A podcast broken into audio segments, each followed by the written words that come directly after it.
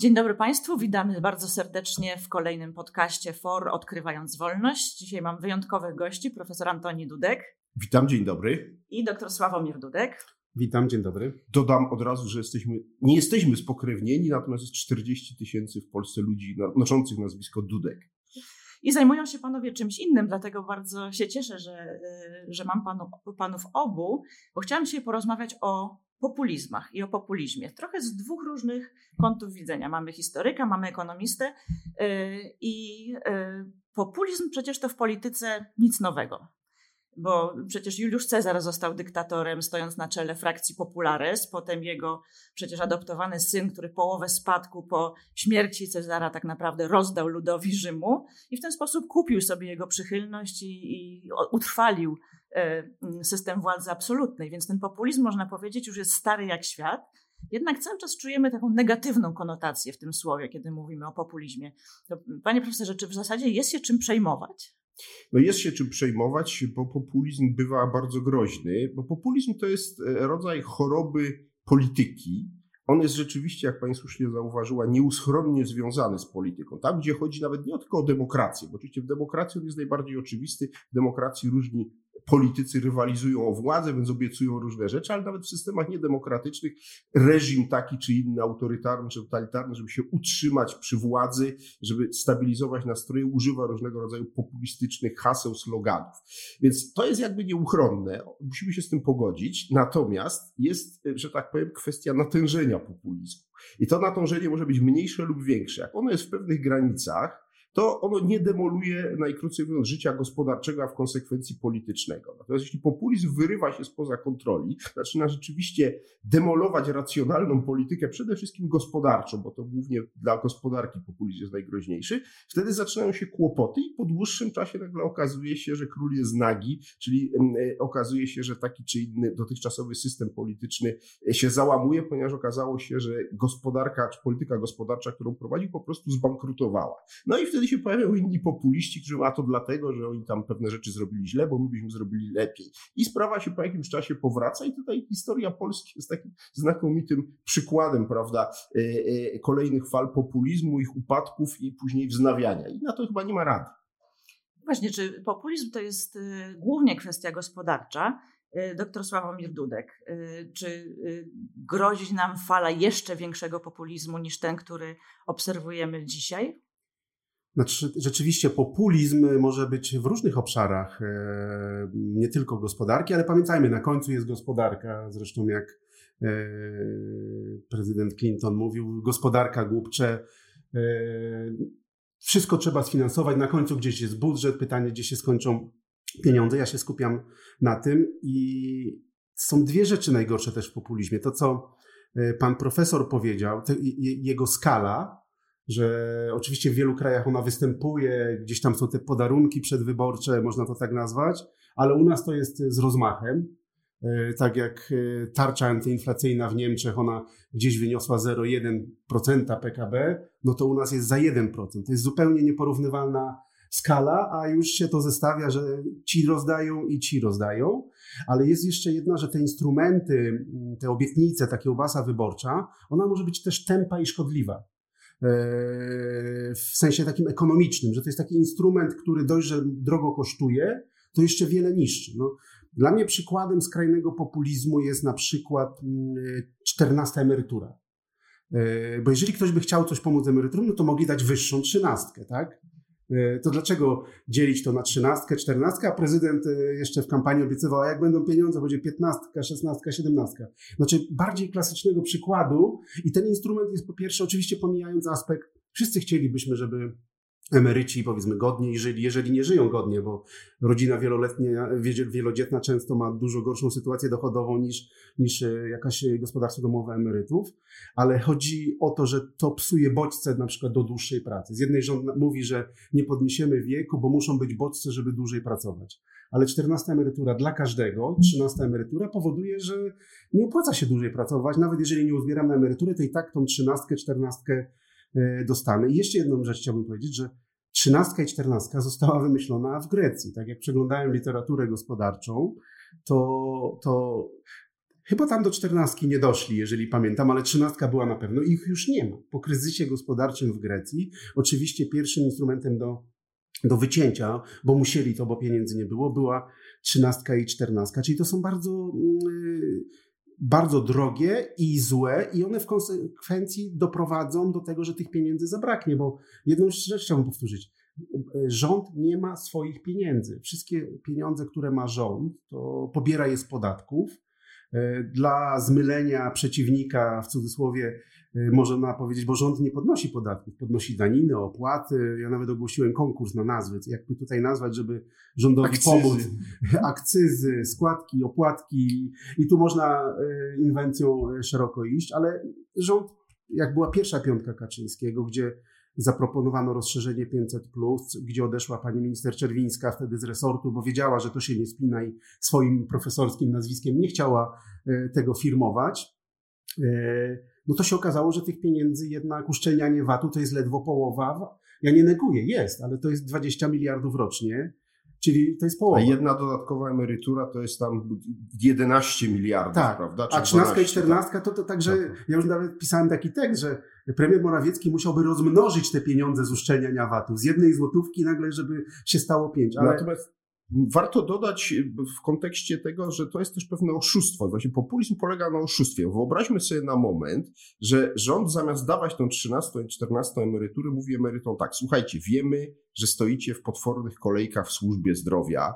Służba zdrowia jest przeciążona, bo brakuje tam przede wszystkim lekarzy, brakuje sprzętu. W związku z tym my nie damy wam trzynastej emerytury, ale przekażemy te miliardy dodatkowe na zatrudnienie dodatkowych lekarzy, których sprowadzimy za granicę, ewentualnie spróbujemy ich w Polsce wykształcić, na dosprzętowienie szpitali i tak dalej. No tylko, że to nie dałoby tego efektu dania konkretnej no tak, kwoty do ręki. I tu już nie ma efektu, który ma polegać na tym, że później ten starszy człowiek ma pójść i za głosować na partię, która mu dała tą trzynastą i czternastą. Dlatego im bardziej prosty instrument i tempy, ja to nazwałem z punktu widzenia ekonomisty marketingowego, powie, że on jest świetny.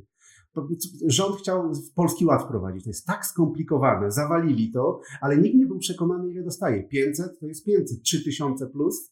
I, Dokładnie. I jeszcze tylko jedną rzecz powiem, bo uważam, że to są złe gospodarczo instrumenty, drogie i trzecia najgorszy rodzaj populizmu to jest wtedy, kiedy nastąpi pułapka populizmu. Kiedy dwie siły zaczynają się, się i licytować. licytować. No właśnie, chciałabym o tym chwilę. Stoimy bo dzisiaj u progu takiej licytacji. Stoimy u progu tej licytacji. Za, za rok mamy wybory, więc właściwie już zaczyna się kampania wyborcza. No i tak jak doktor Dudek mówił dzisiaj o populizmie, mówimy w, głównie w kontekście obietnic wydatkowych rządu, prawda? Czyli wielu twierdzi przecież, że rozdanie pięćset plus tak naprawdę wygrało PiS-owi wybory. Jest taka teza. Ale tu zacytowana została również Margaret Thatcher, prawda, że nie ma przecież rząd żadnych własnych pieniędzy. I właśnie, czy da się bez obietnic tak populistycznych, tak konkretnych finansowo do prywatnych kieszeni obywateli wygrać wybory?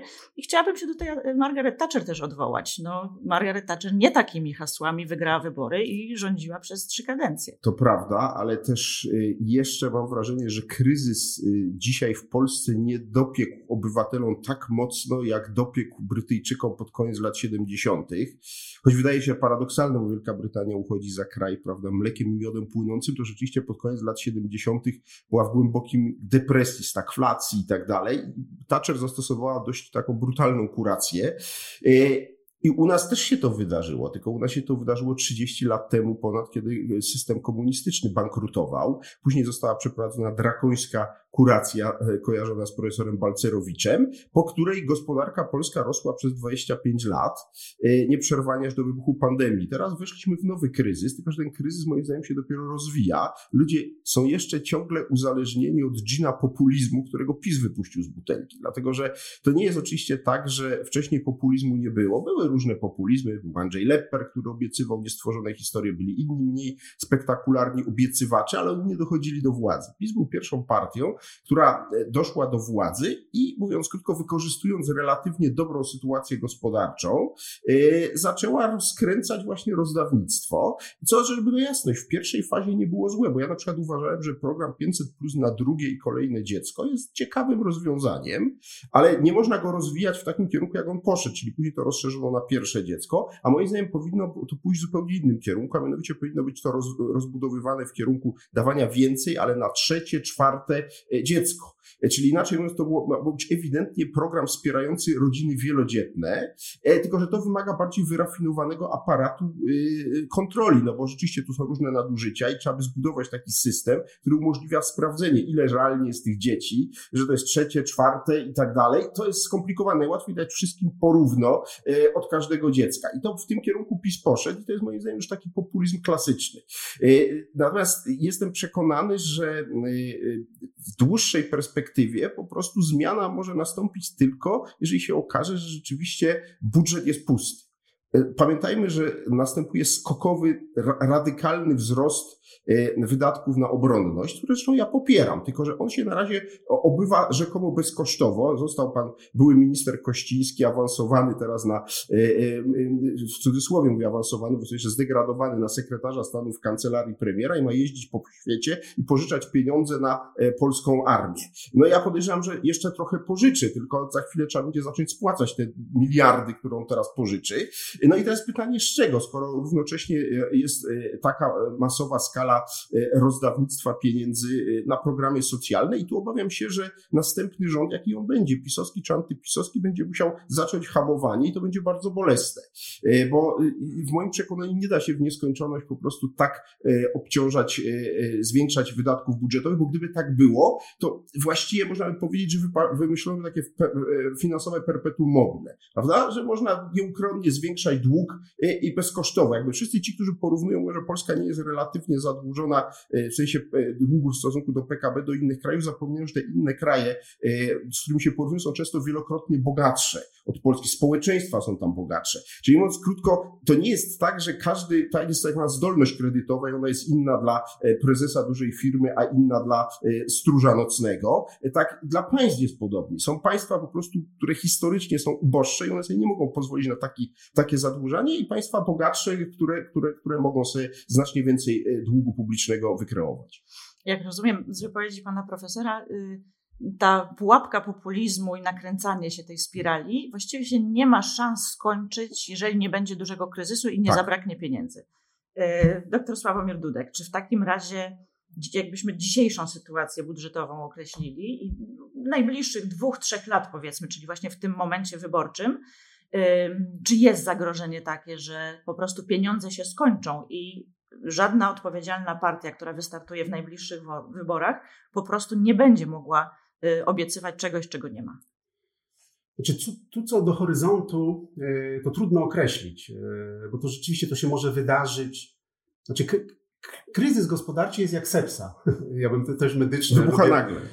Wybucha nagle. Człowiek zdrowy, nie wiadomo co jest, zakazi się i jeden przeżyje to dobrze, a, a drugi nagle może rzeczywiście popaść w poważne problemy. Ale za nami zawirucha. Jesteśmy krajem wojennym. W Stanach Zjednoczonych też jest wysoka inflacja, też jest jakby polityka rozdawnictwa.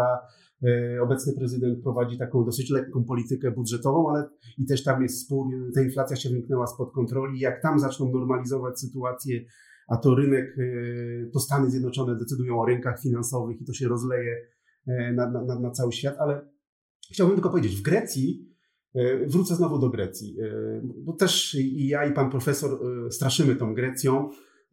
Co dwa dudki to nie jeden, zawsze może, może w końcu ten, ale przykład jest taki, że tam w latach sześćdziesiątych, tam jak się ten skończyła epoka generałów, to dług publiczny w relacji do P K B też by wynosił czterdzieści do pięćdziesięciu procent, tak jak w Polsce.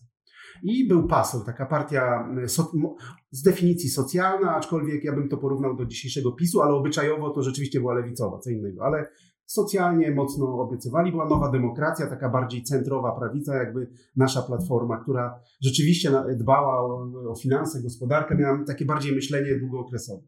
No i dwie kadencje wygrał PASOK, obiecywał wszystko, obniżył wiek emerytalny. Pierwszym krajem na świecie, który obniżył wiek emerytalny, jest Grecja, drugim Polska. Żaden inny się nie zdecydował na obniżenie wieku emerytalnego. Ja uważam, że to jest zbrodnia gospodarcza, tak na marginesie, bo już mogli już, i tak punkty mogli zbijać na tym, bo mogli mówić, że tamci podwyższyli, a, a już tego nie robić.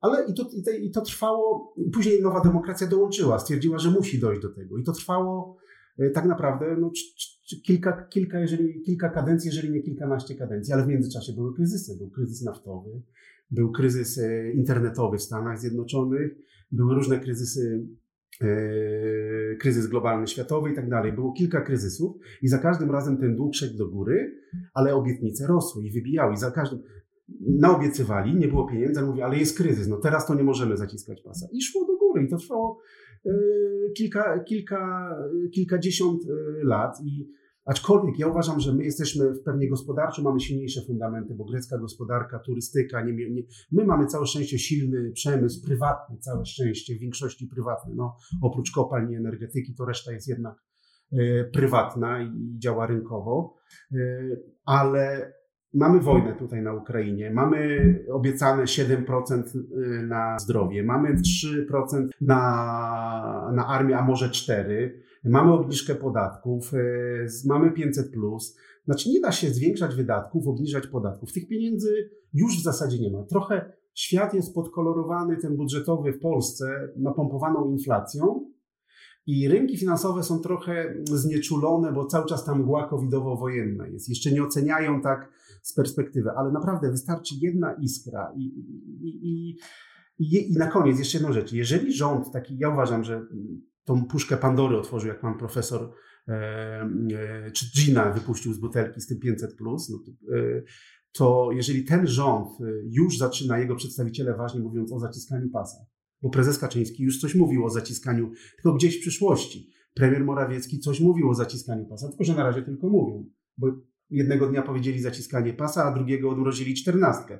Także to mi się kompletnie e, nie zgadza, ale gdzieś już wszyscy chyba wiedzą po kościach, że, że, że, że, że, że będzie bardzo trudno. Jedną rzecz chciałem powiedzieć jeszcze tutaj na koniec te, te, te, tej części, że e, to, że powódź może wystąpić tak jak kryzys, to wszyscy wiemy. I, dlaczego, i to, że ktoś nie buduje wałów, to on odpowiada za to, że doprowadzi powiedzmy upadkę do, do, do gospodarki. Nasi politycy nie budują wałów przeciwpowodziowych, przeciwkryzysowych.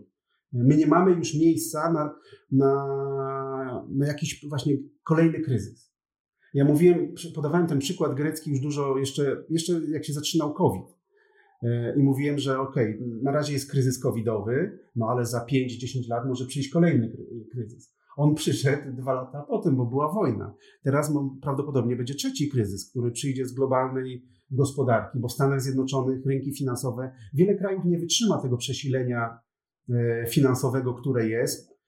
Kryzys może nie zacząć się w Polsce. On po, a, a kryzys finansowy jest moim zdaniem gorszy od covidowego, bo w covidowym można zaspawać drzwi, można zamknąć prowincję. Kryzys finansowy rozlewa się w mgnieniu oka, bo to wszystko to się rozleje na wszystkie kraje. I y, ja uważam, że to może, że, że te wybory tak naprawdę pokażą y, dopiero stan finansów publicznych. Po tych wyborach zobaczymy. Tylko jeszcze na, na koniec powiem, że u nas, jak ja pracowałem w Ministerstwie Finansów, to oczywiście byłem przy wielu kampaniach, zajmowałem się finansami. Tam wtedy w Ministerstwie Finansów miliard złotych wydatków, obietnic, przerażenie wywoływał. Ja pamiętam, Platforma wprowadzała ulgę na dzieci, tam zwiększała tą ulgę w podatku na dzieci. Ona kosztowała, my się tam wewnętrznie analizy, czy miliard, czy dwa to będzie kosztowało. I to było już przerażające dla finansów. Teraz jednym stryknięciem palców się obiecuje za dziesięć miliardów. Podwyżka wynagrodzeń o dwadzieścia procent to jest pięćdziesiąt miliardów. No właśnie, podwyżka wynagrodzeń padła z ust polityka opozycji Donalda Tuska, więc pytanie, czy rzeczywiście nie da się wygrać wyborów bez obiecywania tego, co ludzie chcą usłyszeć. Znalazłam taki fajny cytat z Richarda Hofstadtera, który zdefiniował populizm jako paranoiczną reakcję ludzi o niskim wykształceniu na nieuchronne zmiany w świecie wynikające z pragnienia, aby wszystko było jak dawniej. Hmm. I czy to rzeczywiście tak jest, moim że ludzie dzisiaj, po prostu... Znaczy są różne fazy rozwoju społecznego. W tej chwili jesteśmy w takiej fazie, w której nie da się wygrać wyborów bez uczestnictwa w tej populistycznej licytacji. I w moim przekonaniu ja nie mam pretensji do Tuska, że on opowiada takie rzeczy i podejrzewam, że inni będą opowiadali różne inne rzeczy. Zasadnicze znaczenie natomiast ma, co zrobią, jak już wygrają wybory. Dlatego, że w tym momencie Tusk czy ktokolwiek inny ma do wyboru dwie strategie. Jedna to jest taka, próbować zrealizować te nierealistyczne obietnice, co spowoduje moim zdaniem katastrofę gospodarczą. I w drugim, w drugim, w drugim wariancie powiedzieć, słuchajcie, no niestety, ale okazało się, że stan finansów publicznych jest znacznie bardziej dramatyczny niż to koledzy z PiSu opowiadali. No ale wtedy traci władzę szybciej niż... Nie, wtedy przegrywa być może następne wybory, ale zanim te wybory nastąpią jest kilka lat. I to jest, bo to jest to myślenie. Czy celem politycznym jest zmienianie rzeczywistości, czyli czasem właśnie wprowadzanie trudnych reform za cenę tego, że się z tej polityki wypadnie przy następnych wyborach, czy celem polityki jest utrzymanie się przy tej, tej polityce jak najdłużej? Jeżeli to drugie, no to mówię, musimy w tym festiwalu populistycznym uczestniczyć aż do zderzenia ze ścianą. A ta ściana, jak pan doktor Dudek słusznie powiedział, nie jest jasno określona, ona gdzieś w mgle spowita i tak wszyscy mają nadzieję, że ona się tak gdzieś będzie przesuwać, przesuwać, no ale przyjdzie kiedyś taki dzień, prędzej czy później, że ta ściana się pojawi i wtedy rząd, który się z nią zderzy, ma gigantyczny problem, bo to jest problem, który miały ostatnio w Polsce rządy komunistyczne w drugiej połowie lat osiemdziesiątych, kiedy się wszystko zaczęło walić, a równocześnie nie było już jasnej deklaracji wielkiego naszego brata ze wschodu, że on tu przyjdzie w razie czego z czołgami będzie bronił władzy komunistów. I władza komunistyczna się roz, rozsypała i Polskę przeprowadzono reformy, które dały nam siłę napędową na następne trzy dekady. A niestety te trzy dekady minęły. Polska się zmieniła bardzo i kto nie wierzy, to niech sobie weźmie te filmy, którymi dzisiaj w rządowej telewizji się straszy z lat dziewięćdziesiątych, prawda, z transformacji tej miejscowości się nam pokazuje, niech nam pojedzie do tych miejscowości, niech zobaczy, jak te, dzisiaj te miejscowości wyglądają, te, a jak one wyglądały na początku lat dziewięćdziesiątych. No ale niestety pewne możliwości się wyczerpały, zaniedbano, i to jest wina minionego piętnastolecia, pewne obszary, najważniejszy z nich jest energetyka. Skala zaniedbań w energetyce jest przerażająca, porażająca i teraz będzie za to wszyscy płacić, oby nie blackoutem, ale w każdym razie na innych polach te zaniedbania też niestety są. No i w związku z tym mówię, albo przyjdzie rząd, który zacznie sprzątać i przegra kolejne wybory, albo będziemy tak jechali aż do zderzenia ze ścianą, kiedy już nie będzie wyboru, bo trzeba będzie posprzątać. Szanowni Państwo, zatem chyba jedną trutką na populizm może być to, że Państwo, słuchacze i wyborcy, będziecie zadawać pytania. Kiedy polityk stanie przed Wami i powie, dam Wam to wszystko, to zapytajcie, skąd weźmie na to pieniądze i jak to zrobi. Bardzo dziękuję. Moimi gośćmi byli dzisiaj panowie Dudkowie, Antoni Dudek, Sławomir Dudek. Zachęcamy, Dudkowie Małopolscy dodamy. Dudkowie tak. Małopolscy. Zachęcamy do słuchania naszych podcastów na Spotify, YouTube, Apple Podcast, Google Podcast. Do usłyszenia. Dziękujemy Państwu.